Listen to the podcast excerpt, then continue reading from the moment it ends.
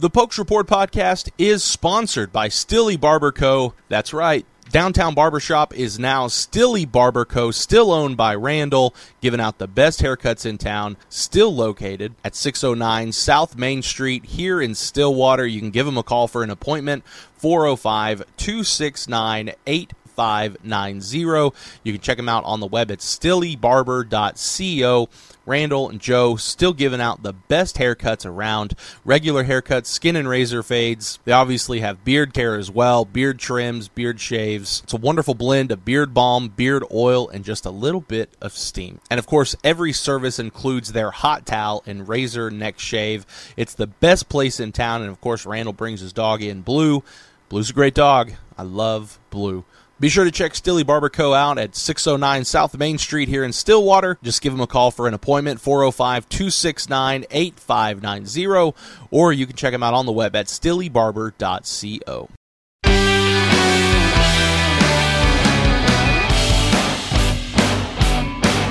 Welcome into the Pokes Report podcast. Zach Lancaster here alongside Brian Murphy. Old Murph's out on the road, but he's doing a lot more important things than than hanging out with me. Uh, I uh, haven't talked to you in a couple of days, Brian. So uh, first of all, how's it going?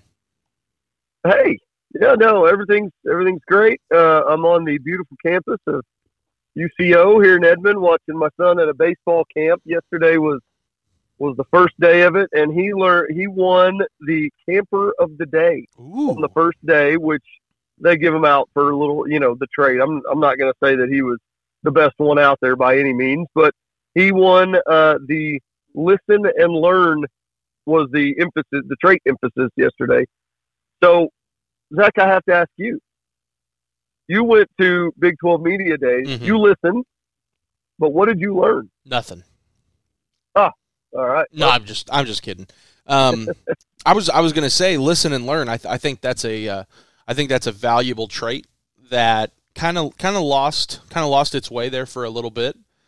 You know, I, not not too many people want to to listen. Not too many people want to learn. They kind of have their own. Right. They kind of have their own their own agendas and their own way about think, thinking about things and kind of have their own ideas and they, they don't really want to learn or listen. So I kudos to the UCO baseball camp for trying to trying to reinstill some of those values in some of our uh, some of our younger generations. I think that's uh, I think that's really good. And and I, I will, you know, you always hear the the whole you know older people and, and my age and older saying oh this younger generation man.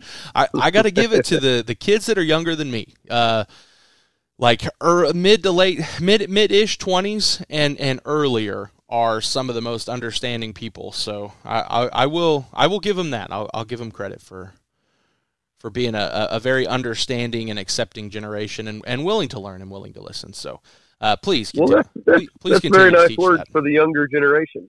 Well, you know, there which is which is who Brett Yormark wants to target, and I think that's I think it's smart. You know, uh, the children are the future. You know, so you have to you have to go out and you have to try to market to younger generations. You know, because if you get to a certain point, you know, a certain generation, it's like and, and this isn't a shot. This is this is just fact. It's, you know, well, I'm not I don't really I'm not looking to spend money on that. You know, I've I've I kind of know what I want. I kind of know what I need, and I'm not I'm not looking to spend money. And so every business, everything is always geared. You know, if you look at TV commercials, you look at car ads, you look at every, it's always geared towards younger demographics. Um, you're not necessarily, you know, there there are certain companies and obviously certain brands that that are going to gear their ads and, and whatnots towards the older generations. But for for the most part, you're going to be trying to target younger audiences. And if you're the Big 12, I, I think that's incredibly smart because you know you asked me if I, I did I learn and listen to any listened and learned anything at Big 12 Media Days. The the main answer would probably be no because any of the coaches you're going to hear from, you know, other, you know what, other than new coaches. But I cover Oklahoma State, so I'm not I'm not going to learn too much from a new coach at Texas Tech or TCU or OU, right? Um, I'm gonna I'm mainly gonna try to learn as much as I can about Oklahoma State. But if I'm if I'm covering another one of those schools, I'm antsy. I'm I'm really itching to hear from a new coach. I, I need to know how things are different. I'm gonna talk to players. How are things different? Um, like we talked to Kansas player, I will say that I did. You know, talking to Kansas players, I asked, you know, what's the main difference from year one to year two under Lance Leipold? You know, because Kansas is traditionally has they they are not a great football program. They've had glimpses. You know, they've had they've had little moments where their football program has been really good, but for the most part, I think we can all agree that Kansas football is not very good. But when you look at the success that Lance Leipold has had at at other levels, he's a really really good football coach. So just listening to Kansas players, you know, it's like oh, it's totally different. Like year 1 was way different than the previous year we had under the old head coach, but from year 1 to year 2 under Leipold, the the culture has changed. You know, that's there's no more BS. Not that there was to begin with, but it, everything's kind of tightened up. So does Kansas go out there and win a, a game or two more? I don't know, but I, I, think you'll be able to tell a difference. But I, am not going to learn anything from coaches per se. I think I, me and, and, and everyone else that was down there and and listening a, around the globe, Brett Yormark, I think, was the the biggest feature. You know, what are you going to hear from him? Are you going to learn anything? And and and again, I, I will say I didn't expect to learn too much from Yormark simply because he'd only been associated with the Big 12 for a few weeks. He doesn't officially start the job till August 1.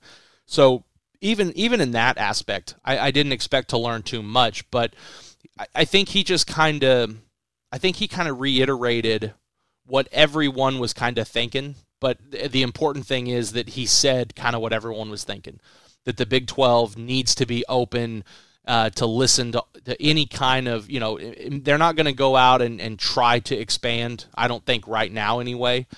But, you know, if there were certain Pac 12 schools that wanted to try to join the Big 12 or others, and I don't know if there's any really solid group of five programs, maybe one could emerge this year, but I, I don't personally feel like there's any, you know, Cincinnati's, Houston's, you know, UCF's there's you know programs that are kind of below that. So I don't I don't know if you're going to get any group of fives, but if there were any Power Five programs that that were looking to try to to try to better their their programs and better their universities, everyone's kind of like, well, the Big 12 needs to listen to that, and that's exactly what Yormark said. So if I had to if I had to say I learned anything at all about the about the big from Big 12 media days about Yormark or about the future of the conference is that you know he he kind of reiterate, and I don't want to. I'm not trying to be hateful, but he reiterated obvious, uh, obvious talking points, which which is good because it's not like you go in there saying, well.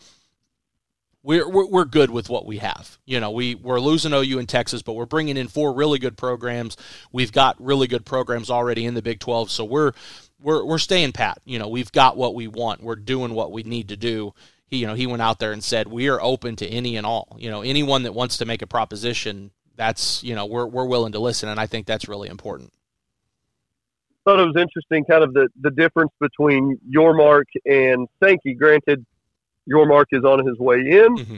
Sankey has been at the SEC forever, and they just added OU in Texas, which which you know I I think. And Sankey even said it. Of course, he's going to say it, but I believe Texas and OU going to the SEC is a much bigger deal than USC and UCLA to the Big Ten. Absolutely. Um, it, for the conferences, but also college landscape. But Sankey basically said, "Yeah, we're already a super conference. We really don't need to add any more." Um, I think that if Clemson called them, they would listen. Um, they would take that phone call. But everything's a you know a negotiation right now, and and in business, you never want to be in a negotiation. You never want to be the first one to speak. You never want to be the first one to offer unless you are the desperate one. And so the SEC is going to sit back and say, "Hey, you're going to have to you're going to have to come to us and give us a good reason why uh, why you why your school helps the SEC." There's only a handful of them out there, and I think we touched on them last last time. Uh, you know, a, a, Clemson, maybe a Florida State, Notre Dame. Obviously, they help any conference, um, but uh, the the USC to the Big Ten, of course, made no sense to anybody geographically or or athletically or any other reason. But um, but Yormark comes into the Big Twelve, where the Big Twelve, it's I think it's solid with the with the four edition mm-hmm. uh, after OU and Texas have left. But if you can make it stronger, if there's a way he can make it stronger, he's absolutely going to be all ears. So, did he give any any, any indication as these talks have been going on with the Big 12, Pac 12? Who's on that phone call? If Yormark hasn't really started yet, Bowlesby's on his way out, really can't, and he's you know sort of a lame duck uh, commissioner at this point. Are they both on the call? Is Yormark on the? Who's on the call there? I would imagine that Yormark is on is out making calls now. I, I don't know if he is actively pursuing. You know, we came uh, the the report came out last night about you know how the the Big Twelve is not interested in a full on merger with the Pac twelve. I could no. I could have told you that. It, it's the, right. it's the same discussion that we've had about Arizona, Arizona State, and Colorado right? I mean, Utah Utah's a good football program. They're on the they're on the ups, and I think that adding Utah would be a good addition to the Big Twelve. But why would you go out and add two more Texas Techs and a Kansas? And and honestly, the way right. Arizona's played, I wouldn't even say I wouldn't even say that. I wouldn't even say Texas Tech. You know, when you look at Arizona State, they've had you know they they have the best record uh, of Arizona eh, or of Colorado, but with what's kind of happened the past two or three years with Herm Edwards, you know, how much more relevant are they going to be? And no one, they're like, well, we, we could get the Phoenix market. Well, if, if no one in Phoenix is watching football right now, you think adding Arizona, Arizona State to the pack, to the Big T, uh, Big Twelve is going to matter? They're not going to say, "Oh, the Big Twelve, that's way better than the Pac twelve. Let's watch football." No, that's not. That's not the thing. Now, Utah would be a good addition. I think that obviously Oregon and Washington would be great additions but you're not just going to take three. So if you had had had to take a football program, you would probably take Stanford. You know, and I don't, and even then, I don't know if you would really want Stanford. But why would you do a full on merger? Why you don't you don't need a Washington State, you don't need an Oregon State, you certainly don't need Colorado. You don't need either of the Arizona programs. I just to me it never made much sense to go after to go after the entire Pac-12 or mm-hmm. even the, the, the teams that made sense geographically. It, it just to me is just kind of like there there are four pro there are three programs that make sense for the Big 12, but you're not going to take three, you're going to take an even number, and I don't know if you really want that. And then the and then the question because I, it's obvious that football is driving the boat. You know, USC and UCLA are going to the Big uh, Big 10 because of football. They're not they're not going because of swimming and diving or basketball or baseball or softball or uh, or any of the other you know litany of Olympic sports that those the California. I don't think they're going to create a hockey team either. Probably not. You know, they're probably. Not. I know that hockey was is pretty solid in L.A. I know that I know you got the the Ducks and and the Kings. I, or not just L.A. but you know in in California. Mm-hmm. But I I would doubt that they're going to add ice hockey anytime soon. So the question, you know, the question begs to you know begs to be asked is is this just going to be simply a football move? Because if you think about football, and I, I we talked about this last week on our show, football you're going to travel what maybe six, seven, like seven times max for road games. So if you're you know if you're already chartering flights, what's an extra couple hours? You know, you've already you've already paid for the charter flight, and a USC uh, Ohio State game is going to bring a lot of money. So you don't really have to worry about paying for a charter flight to Columbus or a charter flight to Happy Valley or a charter flight up to Michigan.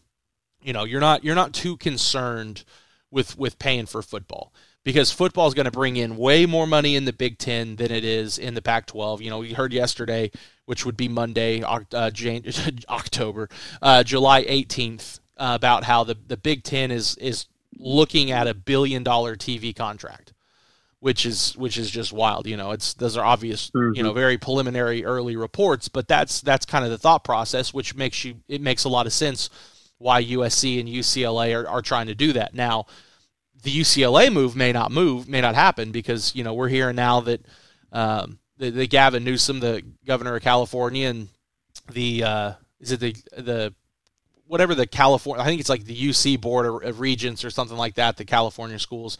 UCLA did not contact them about making the move. So they're trying to sue you at uh, UCLA and trying to put a halt to that move. So you, no one knows if it's even going to happen. But if I'm if I'm those two schools and let's say it does happen, you're going to send football max like 7 road trips. But are you really going to how many how many conference road games is a baseball team going to play? How many conference road games is a softball team going to play?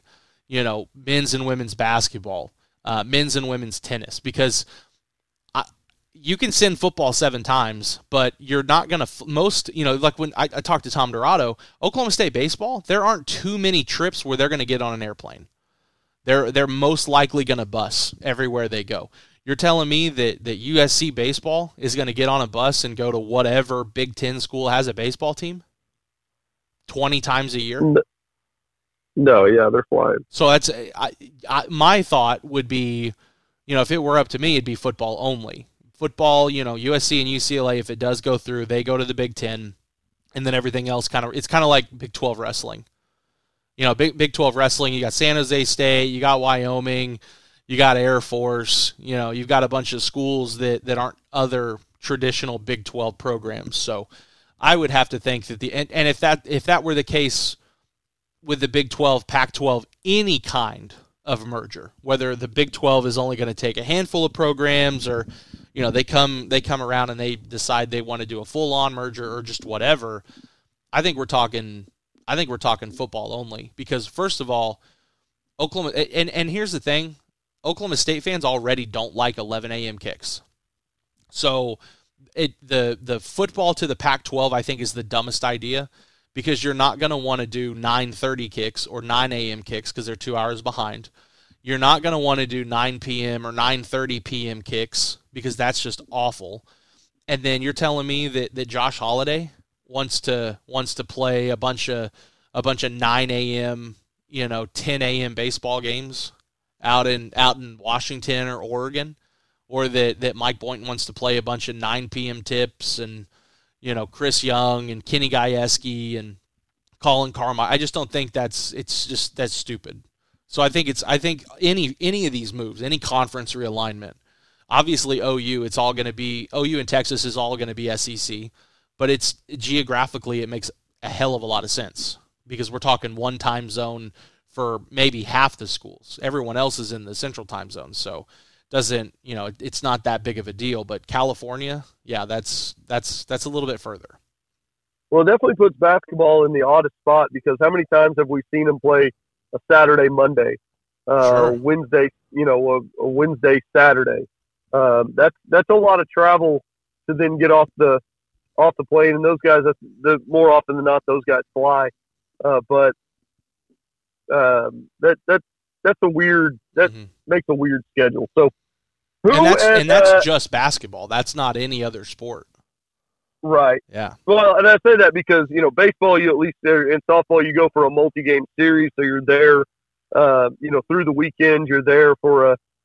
Um, it, I guess the one days, you know, the midweek games, but you really don't do those conference midweek games, so you're there for the weekend. But basketball, it's a, it's there and then and then home, and and not often do the men's and women's teams play the same team at the same time. So it's not like you have, you know, the the six o'clock women's game and then the eight o'clock men's game. Yeah. Well, so, and that's that's an interesting point because you know if and and I know that Robert he gets he gets on to me sometimes when I talk about you know the implications of of Olympic sports because football is you know all of these decisions are being are being made on football and I get that I really do because football is what pays for all athletic departments. You know, there's not there's not many athletic departments. I'm not saying every every single one, but there are not many athletic departments in the country where Olympic sports pay for for the athletic department. Obviously, you get the you get the the, the occasions, right? You get K, uh, Kansas, you got North Carolina, you got Duke, you know, probably Syracuse. So you I mean there are programs out there that it happens, but most often than not you're talking about football. But you know, if Chad Weiberg's sitting down and he's thinking, okay, well, we got to pay for baseball to travel 20 times a year. We got to pay for softball to travel, you know, and I know softball travel is a little bit different because the preseason tournaments, but or the the non-conference preseason tournaments, but you know, you're still you still have a, you know, quite a, a significant amount of non-conference matches uh, uh, travel arrangements that you're going to have to make. Same with tennis, you know. So it's you have Olympic sports you have to think about can is football going to bring in enough money to try to, to try to fly these these teams out west every single week and several you know multiple times a week because and then you have to turn around and you got to think about you got to think about academics because you know student athletes. So obviously the these programs are paying for ed- educations. They're going to want to graduate and they don't want their their uh, APR to fall and their graduation rates to suffer. So because then you get more money or less money. So it's um it's definitely a geographical conversation. You know, I just I don't and, and that's where I think you know when you heard oh well the Pac-12 and that's they're, they're asinine fan theories, but they're still being brought up. You know, Pac-12 and ACC are going to form a merger. No, they're not. No, they're not. That's the dumbest thing I've ever heard. They're, they're, you're telling me that South Carolina wants to, like the state of South Carolina wants to play, you know, in Washington uh, and vice versa. That's so. That's such an insane amount of travel and the whole ACC to the SEC. Yeah, I get the ACC network and the SEC network are ESPN, but that's kind of what you know. Get Greg uh, Greg Sankey kind of talked about it yesterday.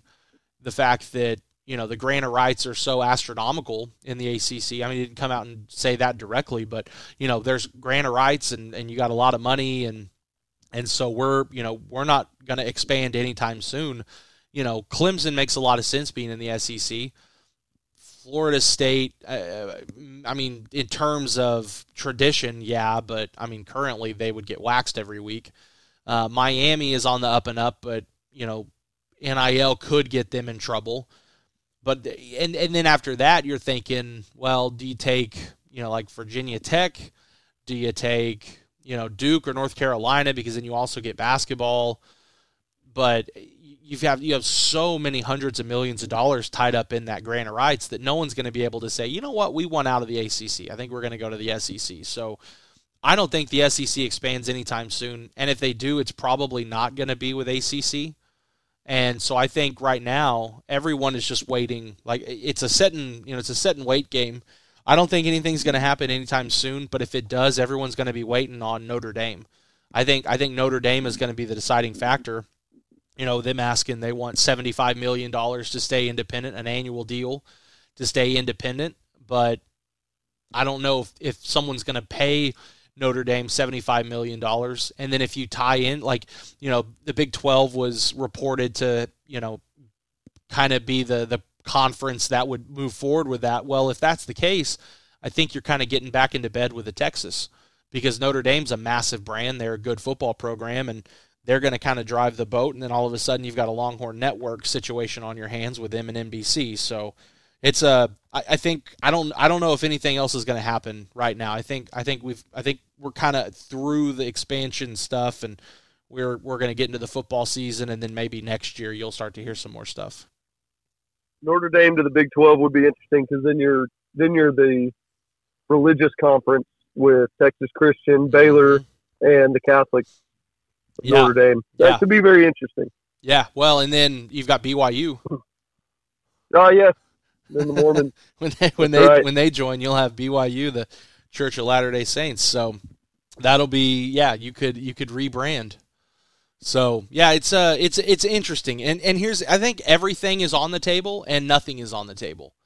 You know, especially right now when we're kind of in a dead period. I don't there there are some things that are outlandish you know, like a Pac 12 ACC merger or whatever. But uh, when you talk about conference expansion, like I think, I, I, think it's it's fair to say that OSU would do well in the SEC, and and it would make sense that if the SEC were to expand, when you look at TV deals, when you look at success, when you look at combining Oklahoma State and OU back, you know, you get the Bedlam series, which is a, a really, you know, uh, it's a, a financial, a, a, a good financial decision a lot of you know millions and millions of people are going to watch that game. So it, it, it makes sense to have those two those two programs back together. You know, so it's yeah, it's I think anything is on the table, and I think nothing is on the table right now. So uh, it's certainly going to be interesting to see how all that stuff moves forward.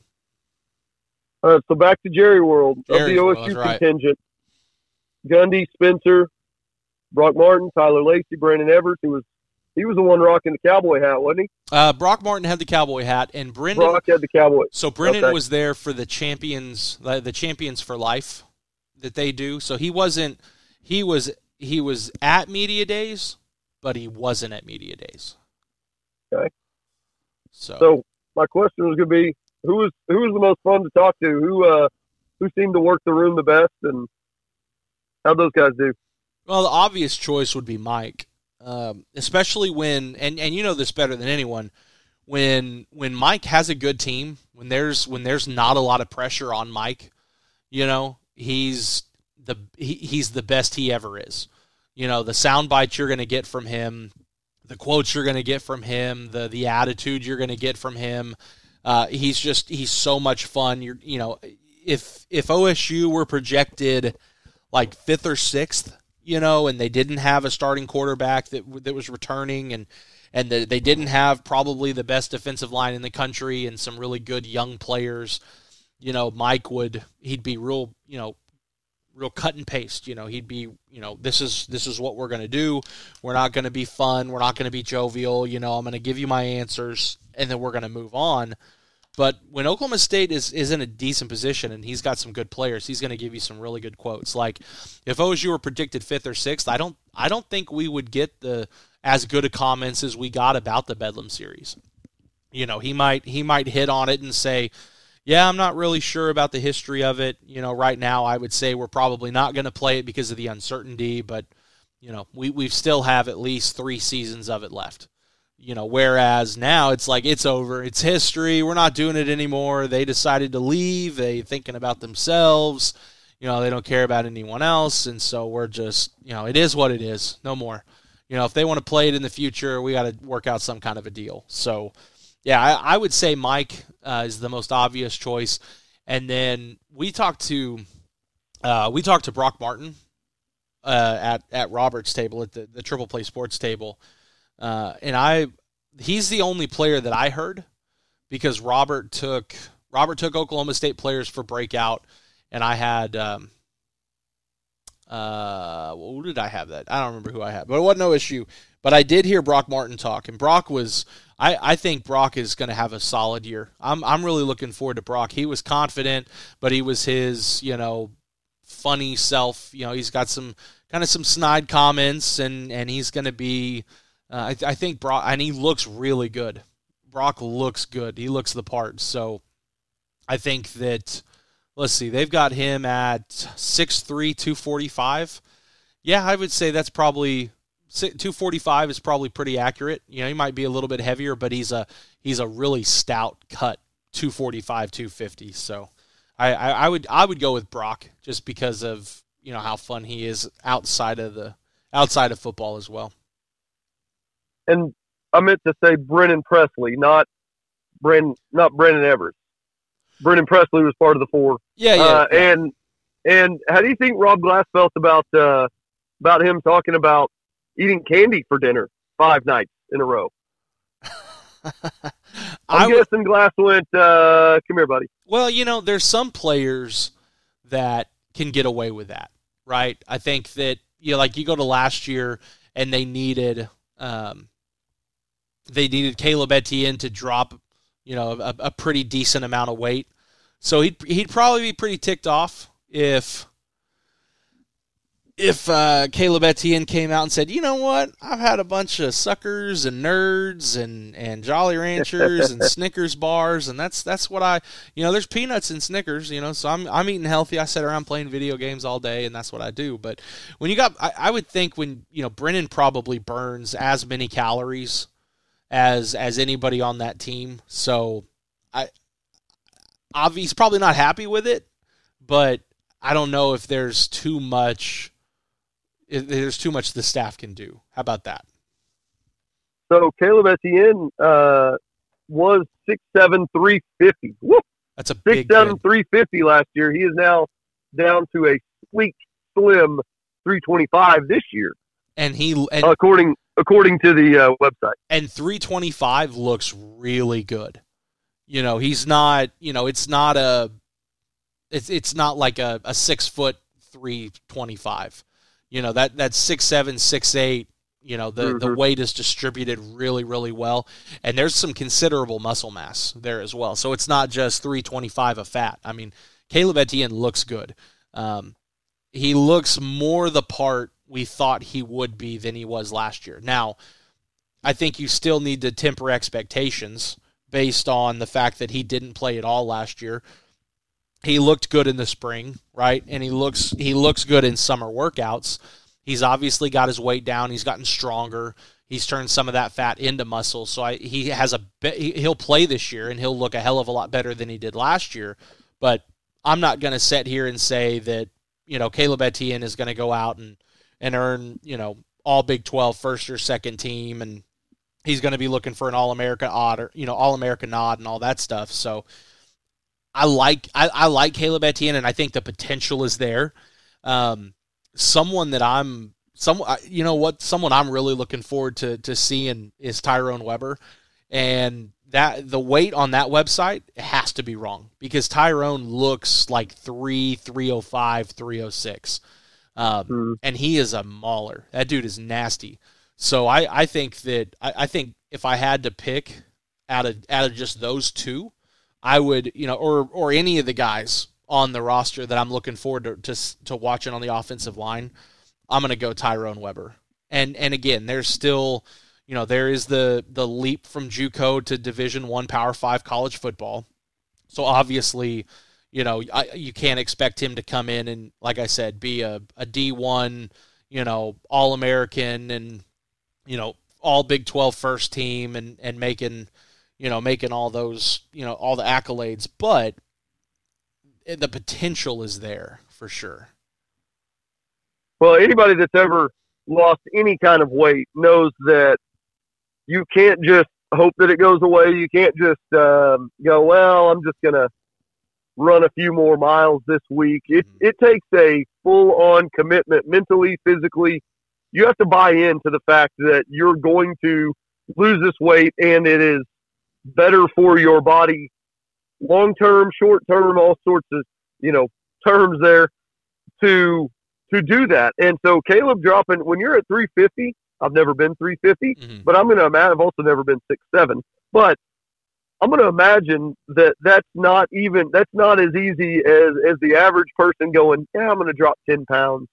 Uh, you know, before before bikini season, before summer season, I'm going to bet that dropping 25 pounds that that took a full year probably of getting him mentally to the point where he goes, yeah, I need to do that because Rob going to Rob Glass and him telling you, hey, we need to we need to cut some weight here. I'm going to bet is more difficult than Rob Glass coming to you and saying, hey, we're going to put we're going to put 10 pounds of muscle on you or 20 pounds of muscle. Yeah, because I, I would think that uh, that it's a little more grueling and uh, and you've got to be mentally ready for it. Yeah, absolutely. Because it's not, you know, you're like like you said, it's not just getting on the stairmaster for an extra 20 or 30 minutes or or running a few extra laps at, after practice. You know, it, it's a it's you're it's a whole mentality change. Right, the lifestyle I mean, change, yeah, yeah. So you're you're going for and, and six seven. You can if you're six seven, six eight, you can hold three hundred and fifty pounds you know, and you're probably you're probably not going to look 350 pounds because you're six seven, but there's a big difference between six seven three fifty and a six seven two uh, three twenty five. And so when you're when you're looking to drop 25 pounds, you can't just drop 25 pounds, right? Uh, you, I mean, you can, but they they completely and drastically overhaul the diet.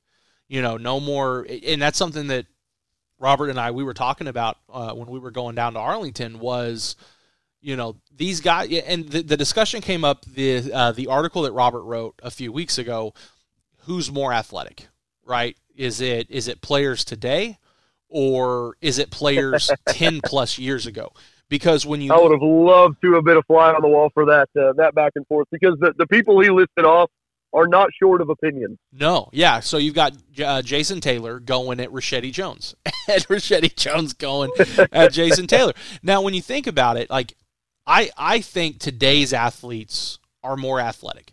Not saying that they're better they're better football players, but when you think about football and when you think about weight training today compared to 10 plus years ago, it, it's I don't want to say night and day, but it's this is an 11 month sport. You know, guys are in the weight room, you know, all all day every day. They're in the weight room uh, all year long when you look at high school athletes, that's why when you see, you know, someone could be really good, but you know, coming out of high school, but they're going to come into Oklahoma State or whatever college they're going into, and they're going to be injured most of their first year, or they're going to come in injured. Well, it's because these kids are now working out with personal trainers. Uh, every city has a has some kind of I don't want to say a football club, but has some kind of group that that trains football players, position players, linemen. They're constantly working out, so you get the overwork injuries. Uh, I think Deandre Glass is is a perfect example of that. First of all, Deandre Glass was way overused in high school, but it was he was spent by the time he got to Oklahoma State because he was a hell of a mm-hmm. high school running back you know, and that's and that's just something that you deal with now is the overuse injuries. I, I, think baseball players are a prime example of that. Kids in high school having to get Tommy John surgery, and and that's because they're throwing way, way, way more than pitchers have ever done before. So in terms of Oklahoma State football players now compared to 10 to 15 years ago, I think this group is more athletic. But when you look at the standouts, there's you know Dez Bryant, Justin Blackmon, Justin Gilbert. Uh, so I mean Russell Okung. So when you look at when you look at and, and Rashadi Jones is a good example. And I know I'm missing. I, there's other uh, Emmanuel Ogbah and all kinds of stuff like that. But when you look at as a whole, I think that I think newer players are probably more athletic. All right, let me let me throw in. Yeah, I'm going to get your opinion on this. Who's more athletic, Spencer Sanders or Zac Robinson? Um, Zac Robinson was recruited originally as a wide receiver, wasn't he? I think so. Let me I'm pretty see. Sure, he was. Uh, everything I do, let's see, is going to be. Based... I know he was he was a little before your time here at uh, Zach. A little I, before your time here at Oklahoma State. I but, was I was in high school. That's right. I was in high school. Yep. Um. Now I will say this: Zac Robinson and every Oklahoma State fan knows and and saw Zac Robinson come back from the dead yeah. against Oregon because he got killed and then came back and somehow still played. I don't think he still plays in today's uh, in today's concussion protocol. Um, they would have sent him to the sideline real quick, but uh, I haven't seen Spencer come back from the dead. I have seen Zac Robinson do that. Yeah, and I think that's another. I think that's a big difference you know, it's it's something that gets brought up. You know, people talk about well, football players today aren't tough enough. They're not as tough as the, and I'll give them that. You know, I, I I think as a whole, not. I mean, there's obvious players that are going to come. Like Jaylen Warren, basically had to be held down at the at the Big Twelve championship game you know, because he mm-hmm. was, you know, he was just itching. He had the bruised sternum and had a foot injury, and so he was he was dying. Like they had to hold, they basically had to hold him back, hold him off the field to get back out there. And I know Danny Godlewski would have been the same way, but as a whole, I think you know the conversation as players aren't as tough as they were, but they they also didn't know as much about concussion protocol and and the effect of effects of concussion and CTE and and all that mm-hmm. stuff way back in the day compared to now. So I think players back then they they were tougher because they didn't. this kind of sound bad. They were tougher because they didn't know any better. You know, right? The, the whole, no, it was ingrained. I mean, from little league, it was ingrained that unless you are injured, like you're injured. There's a difference between hurt and injured. Bones sticking out. Unless yeah. you're injured, yeah, you're on the field. You know, you keep going out there. Yeah, and, rub, and that's, that's the way I saw it in baseball. And and I had you know just a couple of uh, from 2005 to 2009. I mean, I saw that transition in baseball, mm-hmm. um, where in 2005, yeah, you're you're te- you're popping any kind of uh, Advil, anything you can anything you can take to get back on the field. You know, as a starting pitcher, you're doing anything you can, whether uh, whether the trainer gives it to you or not. Yeah. Um, but in you know, and just even by 2011, that was that was out of the game. And and you know whether we're going smarter now or babying things a little more, I you know that that's a whole other debate. But um, I think with the CTE thing, it is it all the caution needs to be taken. Yeah. Uh, that next the next quarter isn't worth it. Um, you know, so and, and any time that you're all of a sudden not as good as your back, we had a stable of running backs last year.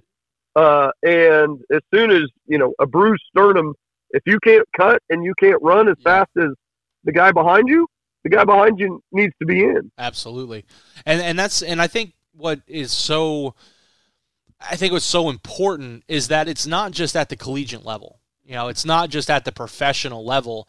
This the care and caution as has been taught to these trainers, you know, kids that are in college that are are, are wanting to become athletic trainers and it's being it's being taught down at the high school levels.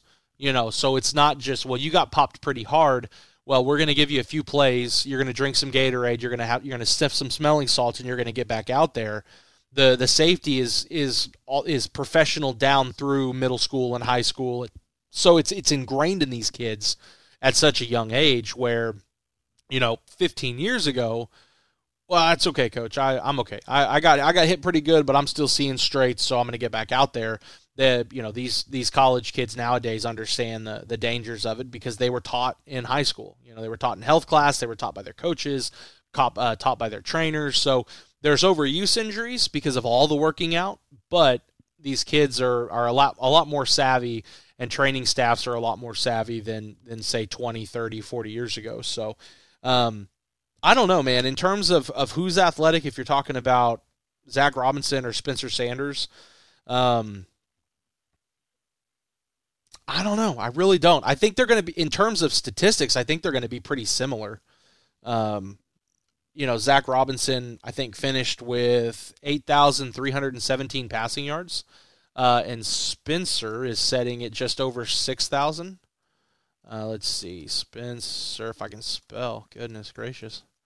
Um, let me pull up his college stats from Sports Reference because that's what I use for Zac Robinson, and it gives me a good side by side. So he's at I lied. He's at 69-11. So he'll in and and so in four years he'll eclipse Zac Robinson in passing. In theory, right? You would you would like to hope that mm-hmm. that that Spencer can throw more than 1,100 yards this year. Um, and Spencer should, in theory, eclipse Zac Robinson in rushing yards. Um, Robinson finished with uh, 1858, and uh, Spencer's at 1565. Although Spencer is roughly 40 rushes less. So it, that that should average out, right? So Spencer's probably not going to have well, he will. He he had 146 rushes last year, so he'll eclipse him in, in rushes as well as rushing yards, but um, he won't get him in touchdowns. I'll say that. Uh, Spencer's setting with 10 rushing touchdowns, uh, and Zach finished with 22.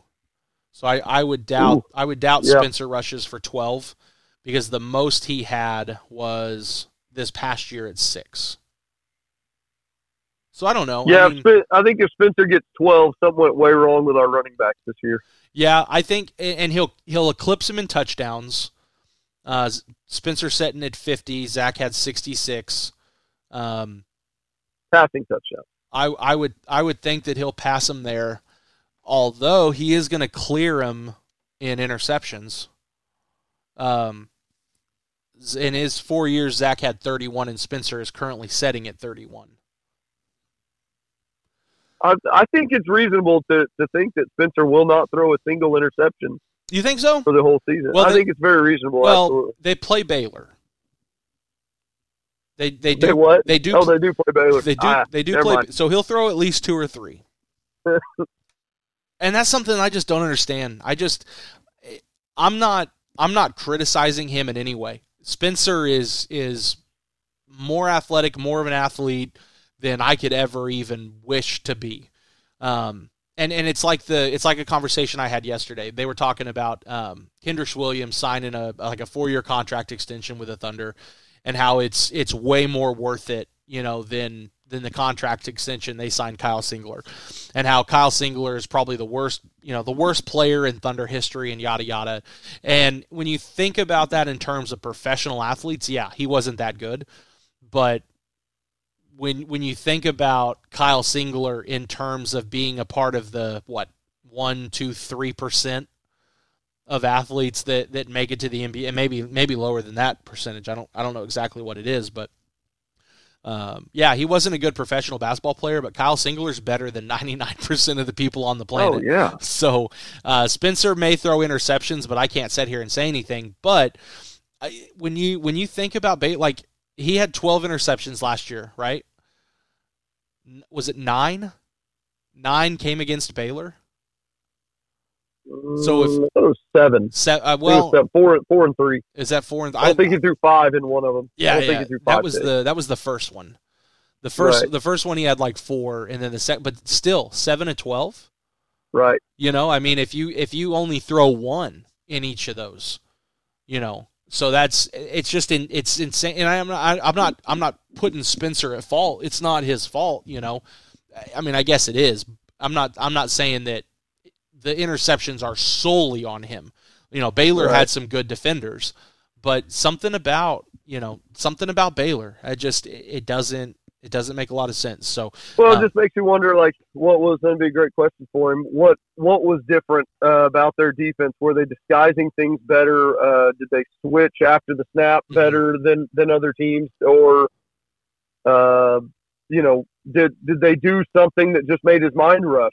Uh, I mean, that's something that our defense last year did really well. The the fast, you know, or the the big guy in the middle was he giving more? Was he getting more push? Against that interior line that just made Spencer less comfortable. yeah, Uh, I mean, that's that's what a Collin Oliver, that's what a Trace Ford, Brock Martin are going to do this year. Um, you know, it's going to be very interesting, especially after the first. I mean, every game we're going to talk about it, but you'll probably get a lot of Derek Mason versus, um, oh my goodness, last year coordinator. Jim Knowles, This would Jim Knowles. Can't believe I forgot that. out of sight, out of Um, mind. That's a hundred percent what it is. But you're going to get a lot of that comparison. Yeah. Um, you know, probably down to the who gave up more yards.